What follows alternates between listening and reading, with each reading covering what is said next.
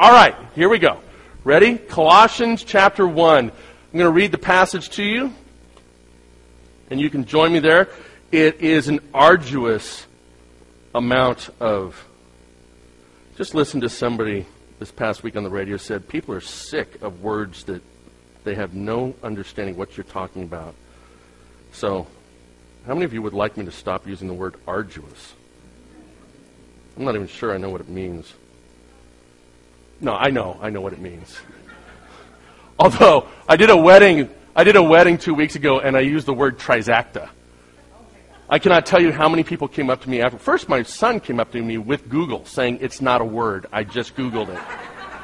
and nonstop. I mean, I hadn't seen some of these people for 10, 12 years, and the very first thing they said, trisacta? Really?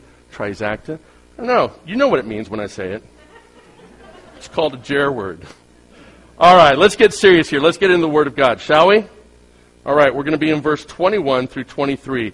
This, before we get to it, you got to mark it down.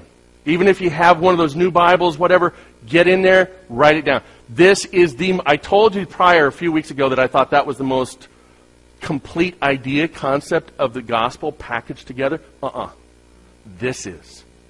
In, in three verses, you have the entirety of the gospel. Are you ready for it? Now let's read.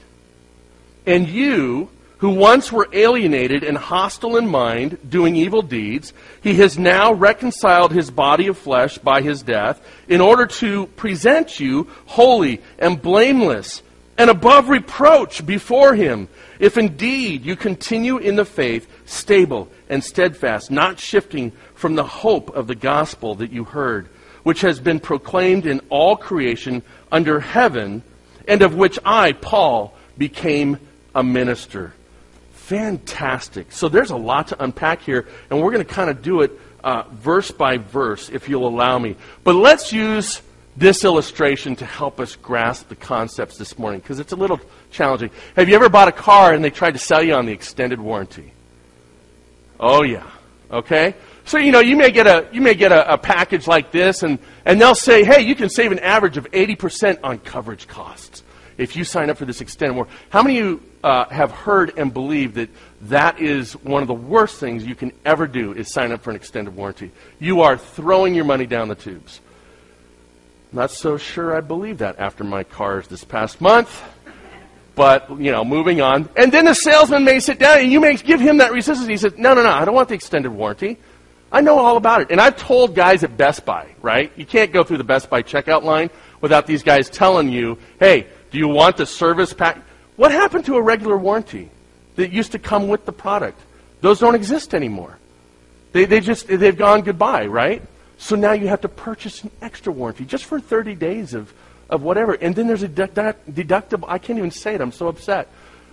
So then they may go through this whole litany of, hey, if you get, if you just pay $30, you'll have all this protection. And then what they don't tell you, it's like on Arbor Day, between the hours of 7 and 8, and that's if Marty McFly bursts through the clouds with a time machine. Then you qualify for your extended warranty. So then they may hit you with this. Now, you don't want your family stuck on the side of the road, do you?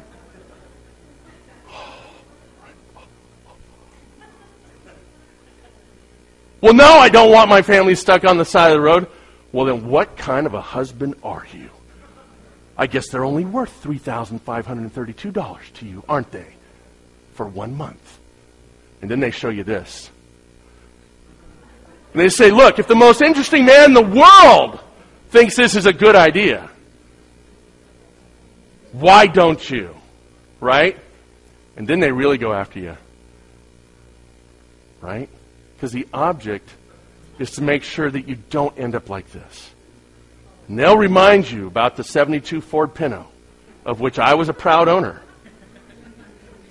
But here's what they don't know. While, yes, the brakes did give out completely, and I rear ended a cop. No, my friend rear ended a cop in my car. Uh, it never actually caught on fire. So, not going to not gonna manipulate me there. But they are going to talk about the entropy of your car. And then all cars eventually are going to end like this.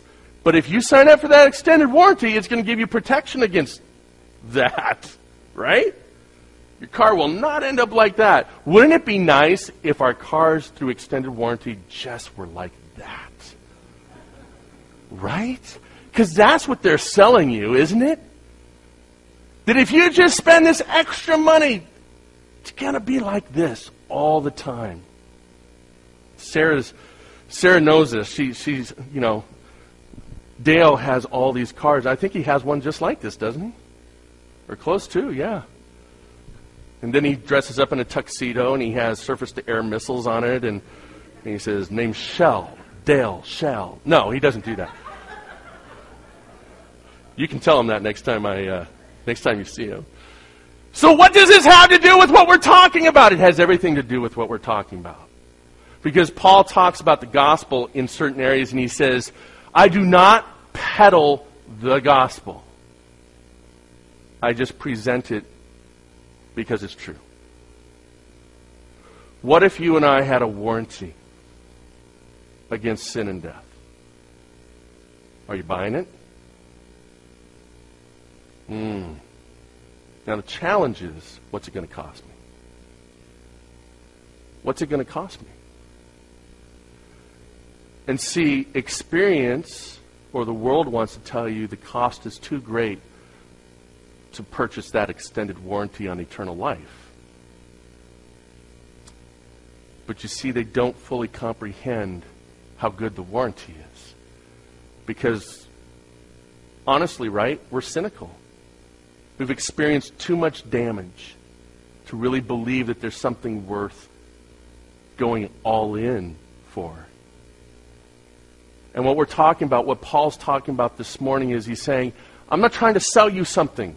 But here's the gospel truth. Here is the gospel truth. This matters. And it does last for eternity. Has he got you yet? Has he got you at least willing to sit down at the table and listen? Well, let's look at it. What does Paul tell us? Well, in verse 21, he says this.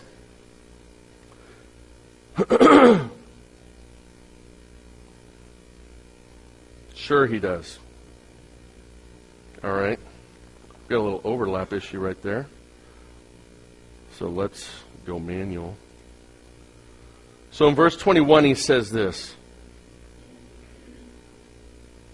And you, who once were alienated and hostile in mind, doing evil deeds. Let's just stop right there. So he talks about you. He talks about me. And what does he say? He says, number one, we're alienated. We're alienated from God. We don't have a contract with God yet. We don't have that ability to have eternal life. We don't even have the ability to be in the same room as God. And why is that? Well, because we're hostile in mind towards God. Now, let me go back to alienated real quickly. Are you estranged from God? Are you estranged from God? Have you broken off contract? Or maybe you just keep driving by the dealership. So that's where we start today, because that's where Paul started, right? So he says, here's the deal. Let's start with you. You're alienated from God. Not a good position to be in. Because that means the only thing that's going to happen, the only thing that's going to happen is what I have the ability and strength to do. I'm a pretty strong guy. I'm a pretty all-together guy, but I got to tell you that there are just many challenges that go way beyond what I can handle. Are you with me? There are many challenges that go beyond what I can handle. Not only just surviving in those challenges, but thriving in those challenges. But because I'm alienated from God, I don't have that access. I don't have that power. I don't have all the privileges of that warranty, of that extended warranty. Why? Well, because just like you, I hear the guy sell me the, the, the extended warranty pitch, and what do I do? Oh, no, no, no, no, no. I'm not interested. I've been told these are a waste of time. How much of the world is telling us that God is a waste of time? over and over and over and over. But you know, here's the fascinating thing. When your car has a severe problem and a severe breakdown and a severe issue that goes beyond your deductible, all of a sudden it made a lot of sense, and all you can think about is, I should have signed up.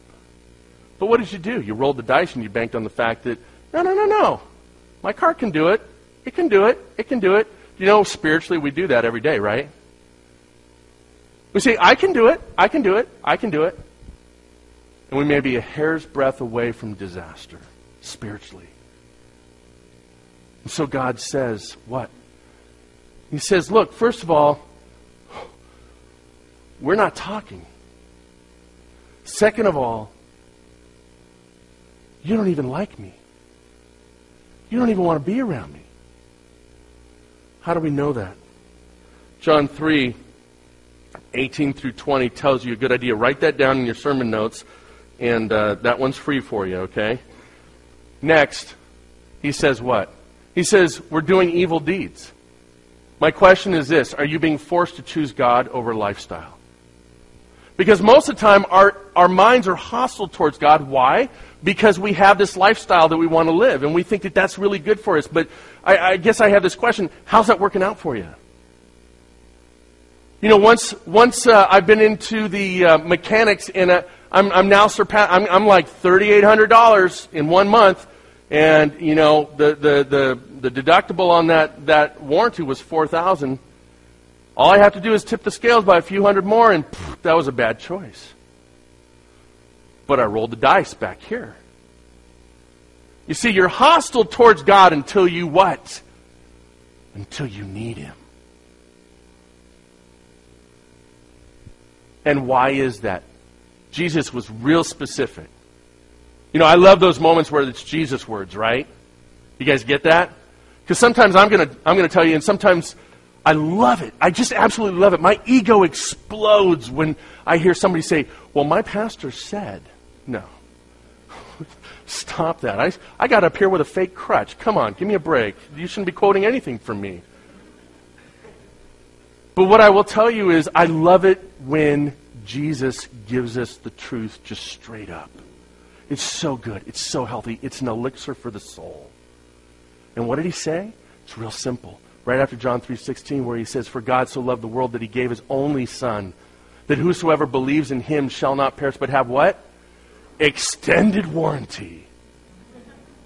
Right? Then it says, "Oh, but here's the problem. Men love darkness rather than they love light." Now, I'm going to ask a real simple question because I'm going to re- reveal something that happened in the past 24 hours for me. But before I do that, you're my sample, right? You're my lab rats. You ever feel like a lab rat? You are now, okay?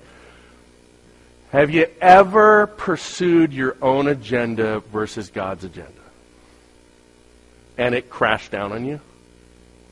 Okay. Do you know our society doesn't want to pressure you with that kind of thought? Our society says that's too much for you to deal with. I just had an online conversation with somebody who says I should never preach this.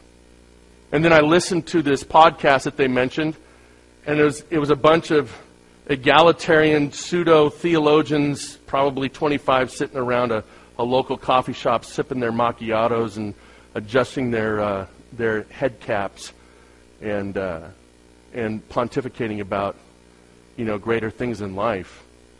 And the reality is, is they kept going, because it's real popular right now to, to bash on the church and to eradicate this idea that we're hostile towards God. How many of you have ever been in that scenario where you're in the room and you're looking at it and you're saying, um, hello, there's a fire in the room. And you keep trying to tell people there's a fire in the room and nobody's listening to you. Just relax. And you're like, what's wrong with you people? There's a fire in the room. Obviously, I'm speaking metaphorically, right? You see, because the world and believers, Christians, think you can't handle the idea that you have at some point made a bad choice, made a sinful choice, and because of that, you're alienated from God, and you can't handle being told that that's what's happened. I get it. Because a statement was made that this person said, I went to church for over a decade and all I heard was how sinful I am, how worthless I am, how unacceptable I am, and how my whole life is completely pointless every single Sunday. And I thought, that's just straight abuse. Why would you continue to go to that church? Now, the reality is, if we start judging God and what God's truth is based off of, number one, our emotions, our emotional state, or really bad teaching, then we become a sucker for the really bad extended warranty and we get burned, right? The reality is this I think you can handle the truth because I think you know the truth. And when we pretend not to know the truth, we know it. We know it. We know it. But the reality is, I've got to move beyond that idea that I'm hostile in mind, I'm alienated from God. How can I do that? There's one way, isn't there? And what a sad story if that's where Paul stopped then those, those pontificators I listened to on this blog, they would be right if that was the entire message. But that is not the entire message. By the way, somebody responded to this, this uh, thread by saying, hey, um, if we didn't sin, then why did Jesus die on a cross? That would be a brutal message. That would be a wasteful message. So let's move through this because we just got past you. So hopefully we're all understanding that, hey, we got a car that could go down. Right? Not only could go down, probably is going to go down. That based off of who I am and my humanness or humanity, I will be alienated from God. I will be hostile in mind because of sin. I'm going to be hostile in mind towards God. I want you to catch this. I want you to think about this just real quickly. When people don't want to be around God, it manifests itself in multiple ways. They don't want to be in the Word, they don't want to be in prayer, and they don't want to be around God's people. Why? Because they're hostile in mind. Because of, and this is what that pontificating group would say, because why? because it's guilt, and nobody likes guilt. Jesus doesn't like guilt either. He hates it so much he hung on a cross. But the reality is, when I make choices with my car not to put oil in it for three months. And it's got 150,000 miles on it. And all of a sudden the service engine light goes on. And I just start weeping uncontrollably at the steering wheel because my cars have nonstop been in the garage for three months. Whose fault is it? You know what? This stupid car. I don't get it. Why are you laughing? But you know, the world says you can't handle dealing with that. Yeah, initially I get frustrated, and then I'm like, oh, I should probably check the oil because we burn oil in this car. uh, this is like the Sahara Desert on this dipstick. Um, first, I'm going to go to O'Reilly's. I'm going to drop a couple quarts, and then I'm going to get to the dealership. And it all worked out. We're flirting with disaster. We're hostile in mind towards God when we want to make choices against God. So what do we do? Well, it's about Jesus. Verse 22 says this He has now reconciled his body of flesh by his death. You see how what Paul was saying initially was all about you and me. Now he shifts and he says it's all about Jesus. It is completely about Jesus. Your answer is in Jesus. Let's look at it. Number one, Jesus is reconciling. He can bring all things together. He can make this warranty absolutely perfect and eternal and faultless. Every day you invest in this warranty will be rewarding and will not be thrown away because he is actively reconciling you towards God. That's who Jesus is. Next, substitutionary. It says that he took our physical place on the cross. Have you ever gone to a dealership and you had to take your car in and, and great, you got the extended warranty, but you're still bumming because you're like, I, am not going to be able to go to work. I'm not going to be able to, you know, go to hometown buffet. I can't get to hometown and I love buffet and it's great and now I'm really sad and, and that's not good. And, and then the, the general manager comes to you and says, we'd like to offer you this Jaguar XJS convertible as a, as a comp car. You're like, what?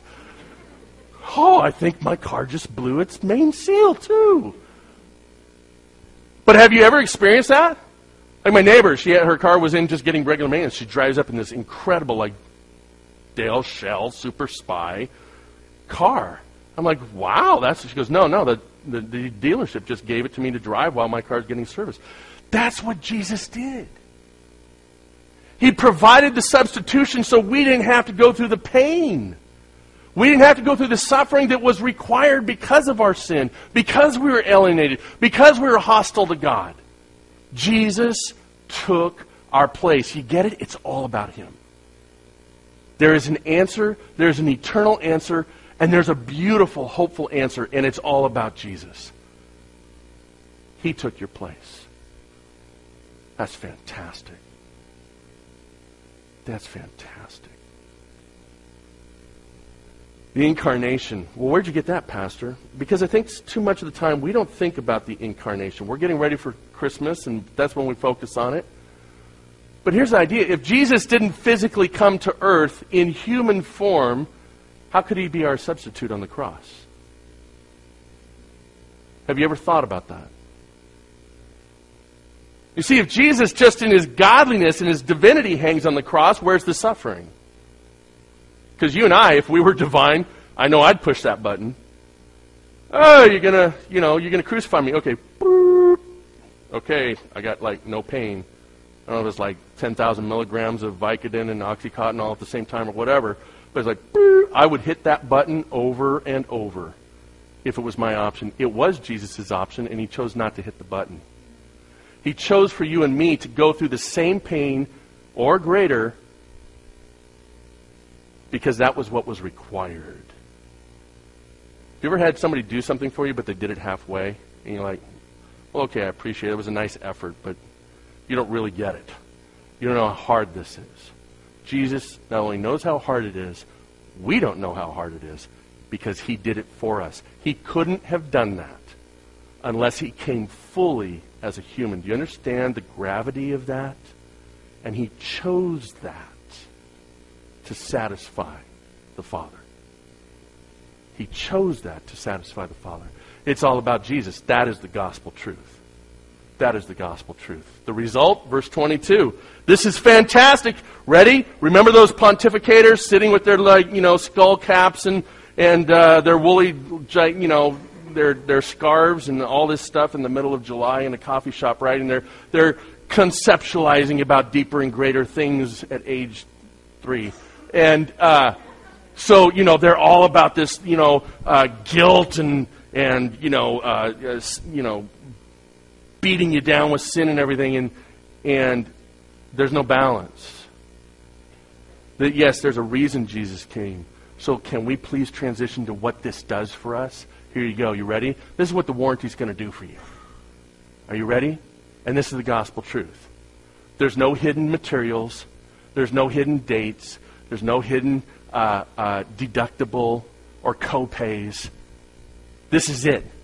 This is what it means to put your faith in Jesus Christ and see that transformation happen in your life. The rest of verse 22. And it says this He has now reconciled his body of flesh by his death in order to, now we're back to us, in order to present you holy and blameless and above reproach. Holy and blameless and above reproach before Him, Him being God. So let's look at it. The result is number one, sanctification. Anybody want to upgrade your car? I have, a, I have a real deep sickness. And that is just to research and research and research. And now it's like, you know, I don't, the base model is really hard for me now. Okay? The base model is hard for me. I don't have to have like all the spinning rims, you know, because those are really cool. I don't have to have that, but boy, I want the 2.7 dual scroll turbo engine.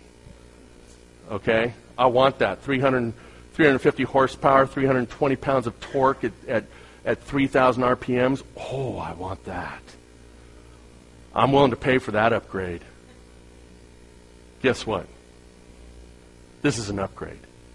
This is your upgrade part of the, of the gospel.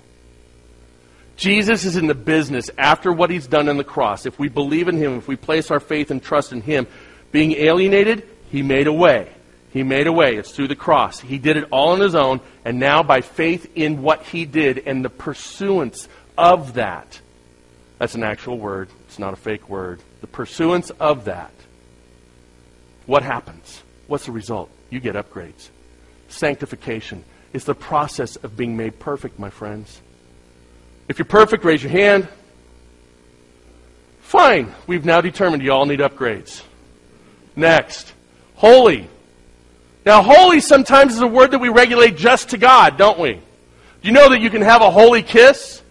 Do you know that? The Bible says you can have a holy kiss. Men apparently have holy hands, and they're supposed to be lifting them up. Men, understand that. You know, men, would you dare raise your hands? Right? I don't even know why you would do it. So, but you can have holy hands. You can have a holy kiss. The idea of holiness is to set something away from that which is distorted, that which is bad, that which is wrong. Set it aside. In the context of explaining that, is by us being made holy, we're being pulled out of the miry clay, Psalm 40, into what? Into setting our feet upon the rock, into being more like Jesus Christ into more and more relationship instead of alienation. That's the idea of being holy. Let's turn to 1 Peter 1 14 through 16, and I'll read that for you. and it, it, it's a great descriptor. As obedient children, do not be conformed to the passions of your former ignorance, right? The miry clay. But as he who called you is holy, you also be holy in all of your conduct. Now, you can't do that on your own. It's a process of God working through you that starts, right? It's like getting an engine additive. You can't milk some more horsepower out of the engine if you keep putting 87 octane, you don't do anything else. But add some upgrades, and all of a sudden you're going to be getting some exhilarating rides. Blameless. Here we are. Blameless. Now, I've been talking about this group of people that have been so frustrated. And my question for those individuals is did they read the rest of this? That there, there's a statement here, there's an acquiescence, there's an understanding of being blameless. Turn to Philippians 2 with me, will you? I want to be blameless. Have you ever been in the room and somebody's trying to figure out who did what, and you know you were the one? Oh, I love your laughter. It's so revealing. This is what Paul says. Actually, let's back it up to 14. Philippians 2, 14 through 16. Do all things without grumbling or disputing, that you may be what? Blameless and innocent, children of God, without blemish in the midst of a crooked and twisted generation, among whom you, what? Shine as the lights in the world. Yesterday I was watching one of these things on, uh, I don't know, History Channel or something, or the overinflated man's ego channel where they upgrade these cars, right? And Janine walks by in the room. She goes, Do you really like these shows? I said, No, I'm just too lazy to change the channel.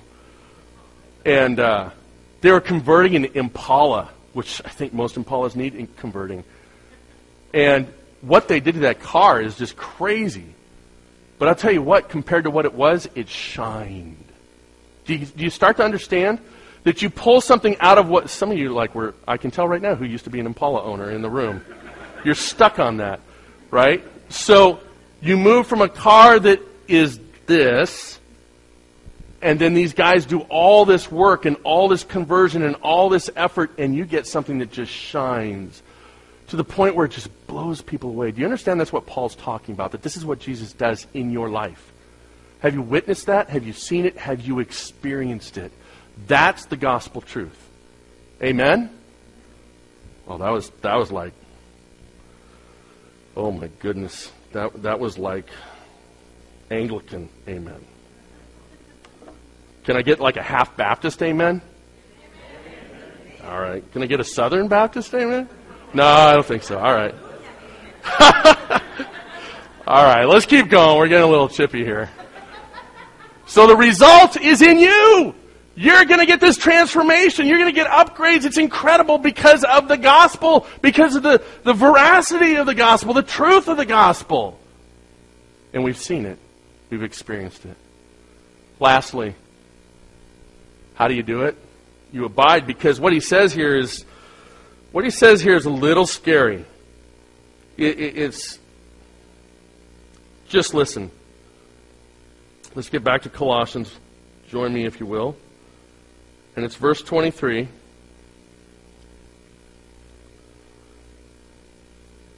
And it says, uh, actually, I'll back it up. 22. He is now reconciled in his body of flesh by his death in order to present you holy and blameless and above reproach before him. If indeed you continue in the faith, stable and steadfast, not shifting from the hope of the gospel that you heard which has been proclaimed in all creation under heaven, and of which I, Paul, became a minister. Uh oh, there it is. There's the disclaimer. There's the fine print of the extended warranty. Pastor, you said me that wasn't in there. You said to me it wasn't in there. What we're talking about is if you misuse the car, if you never drive it, there's nothing we can do about that if you're going to go out and you're going to drive it, yeah, we're going we're going to get behind that. We're going to upgrade you. We're going to do all. But if you just let it sit and deteriorate what was given to you, that gift that was given to you, if you choose to never ever use it, it's going to deteriorate and it's going to fall off. Which is not what it was intended to do. You see, spiritually, this is what happens. It's a lot like being connected to a parable that Jesus gave about the soils that the gospel truth can come along and it can start to take root. Some of it just blows away immediately. Some of it today is going to fall on deaf ears in here. That's just statistically where we're at. It's not, it's not the time yet for it to take root. But for some of us, maybe in this room, it is going to start to take root, and you're going to want to make a decision. You're going to want to follow through. You're going to want to pursue. You're done with the hostility in the mind. You want the upgrades. You say, Yes, Jesus took that substitutionary level with me. But then you're going to get distracted again. And you're going to fall off. And you're going to fall off. And here's the key word for you this morning. He says you've got to continue in the faith. If you want to experience the warranty, if you want to experience true relationship with God, you've got to continue in the faith. Why is he saying this? Because there are those who were trying to get into the church at Colossae. Colossae. Colossae, however you want to say it. You're going to be so sick of me saying that over the next month and a half. I'm sick of saying it already. There were those that were listening to bad thoughts, bad thinking. Put 87 octane, mix it in with your 91 when your car requires 91. You'll be fine and you'll save money. Don't listen to those engineers. That's what was happening at the church at Colossae. And so he says, you've got to continue in the faith. Don't swerve. Don't get distracted. Because if you do, you're going to start following the wrong stuff. Have you been there? You're going to start following the wrong stuff and you're going to crash and you're going to burn. You've got to stay true to what is true if you want to see the results, if you want to see what happens. And so the best way I can formulate this for you and I today, because this goes to, for those in the room that have gone through church your whole life, this goes to the argument of what? eternal security. So it certainly seems that Paul is saying here if you continue in the faith, that he's rallying for the idea that you can lose your what? Salvation. And you know what? There's a lot of people who believe that doctrine that they cite this verse. Now I got your attention. Here it is. I wrote the word up there genuine faith. Genuine faith, where the Holy Spirit has come and resided, will not allow you to swerve or veer off for very long. You got that? Even if you have had a hard go of it, and you become hostile, hostile towards God because you're mad, you're angry, you're Cain, you're Elijah, you're, you're these guys or you're these gals out of Scripture. You're hostile towards God. If the Holy Spirit is there, there's a genuine faith there, He's going to bring you back. My encouragement to you is don't fight that battle too long. Don't get like Jacob, where you have to really get in a physical one on one with God. Because it ain't going to work, and then you're going to be limping the rest of your life. Genuine faith. What is genuine faith? It's the one that abides. It's the one that abides. How many of you have had somebody over to your house for a meal or for an activity or for something this past month? Raise your hand. Okay, how many of you had that person move in with you?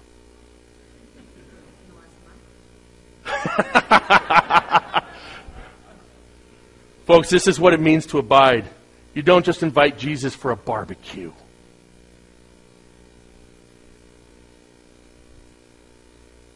You invite him in. You give him the, the main room. And you say, We're going to be together. Nobody's going anywhere. We may have little spats here and there, but I know you'll make me understand. You'll pull me around. I'll get it figured out because you don't quit on me. You are the extended warranty. But you don't just invite Jesus over for a barbecue. Second, stable and steadfast. Don't swerve. Do not swerve. This was why Paul's writing this to the church at Colossae. They started to swerve, man. Have you been on the road and, and that car's coming over into you? Right? And you're like, oh, bless you, child. Oh, you must be struggling. I don't know why I'm using that accent. Actually, I know why. I know why, and, and I'm just trying to avoid something else. Um, that's my predetermined idea of bad drivers. Anyway, the British are excellent drivers. That's, apparently, that's my subconscious. The British are excellent drivers, or they're very kind. Folks, when, when that person starts to swerve over into you, you're not, oh, so you want to get close. Hey, how you doing? There's a reason they're swerving. They're not paying attention. They're distracted. What do we hear all the time about texting, right? Are we doing that spiritually? We are so distracted. I, I don't know what this part of my life that was, but we are so distracted that we start to what? We start to swerve. Are you swerving? Stop. Joshua 1, he talks to Joshua. Joshua's petrified because he has to take over. And he says, Look, I'm with you. I will never leave you. I will never forsake you. Just be strong and courageous. Be focused, Joshua. And then he says, don't swerve to the left or to the right. Be purposeful about what you're doing. Be intentional about what you're doing. And guess what? You will be successful. You're going to make it. Not only will you make it, you're going to thrive. Just don't swerve. That's the gospel message. That's part of the warranty. Lastly, not shifting. Immovable is the goal. When somebody comes along and wants to tempt the church at Colossae to swerve off of who Christ actually is. He's saying you got to be immovable. We're in a day and age where immovable is not accepted well, right? It's not accepted well. It's you're closed minded. Ever heard that one? You're closed minded. You know, I don't think I'm going to let my dog drive my car. I don't care how closed minded you think I am. I'm not, I'm not even going to, well, I actually let my dog ride in my car last night. That was a little scary. But four months ago, I would not have let my dog ride in a convertible. There's no way. Okay? It's not going to happen. I'm immovable on that. Certain things had to change and, and line up. Spiritually, there are things about who Jesus is because he said, This is who I am. That's where we stay. We stay in that. There, there, there's no debate because Jesus said, This is who I am. Right? Why are we, what gives us the authority to change Jesus? We have no authority to change Jesus. Jesus is who he says he is. It's like you describing yourself to somebody, right? You get on eHarmony. no, no, you don't. No, you get on eHarmony and you're like, um, very intelligent, 10 out of 10. I don't know what that's in reference to, but 10 out of 10. Highly uh, good looking, great hygiene, loves long walks, on and on and on. And we all know, right, I like to sit in my Barcalounger. I'm 40 pounds overweight, and I shower every three days. No, not me. That's a metaphor. But the reality is, is that we're not getting, we're, we're not getting to the truth of the matter, right? We want to change things. We want to present them better than what they actually look like or, or just make them convenient for what we want. And people always want to do that to Jesus. Can I just encourage you, don't shift off of who Jesus says he is. And that is the gospel truth. In closing this morning, I just encourage you. Where are you in context to Christ? Where are you with Jesus? Where are you in your walk? Are you alienated from God? Do you need to come back in understanding that Jesus did all of this for you? Do you need your upgrades? Have you been swerving? What's the next step for you? Can I encourage you? Don't get up from the desk until you truly know what you need. And then sign on the dotted line. Sign on the dotted line. Let me close in prayer.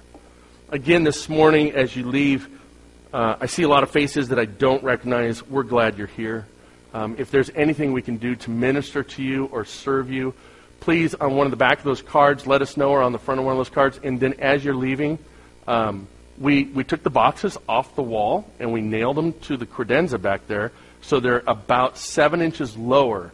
We had some people tell us that that was a little challenging, reaching up that high. You know, the, the heart started to stop beating because it was, you know, up there.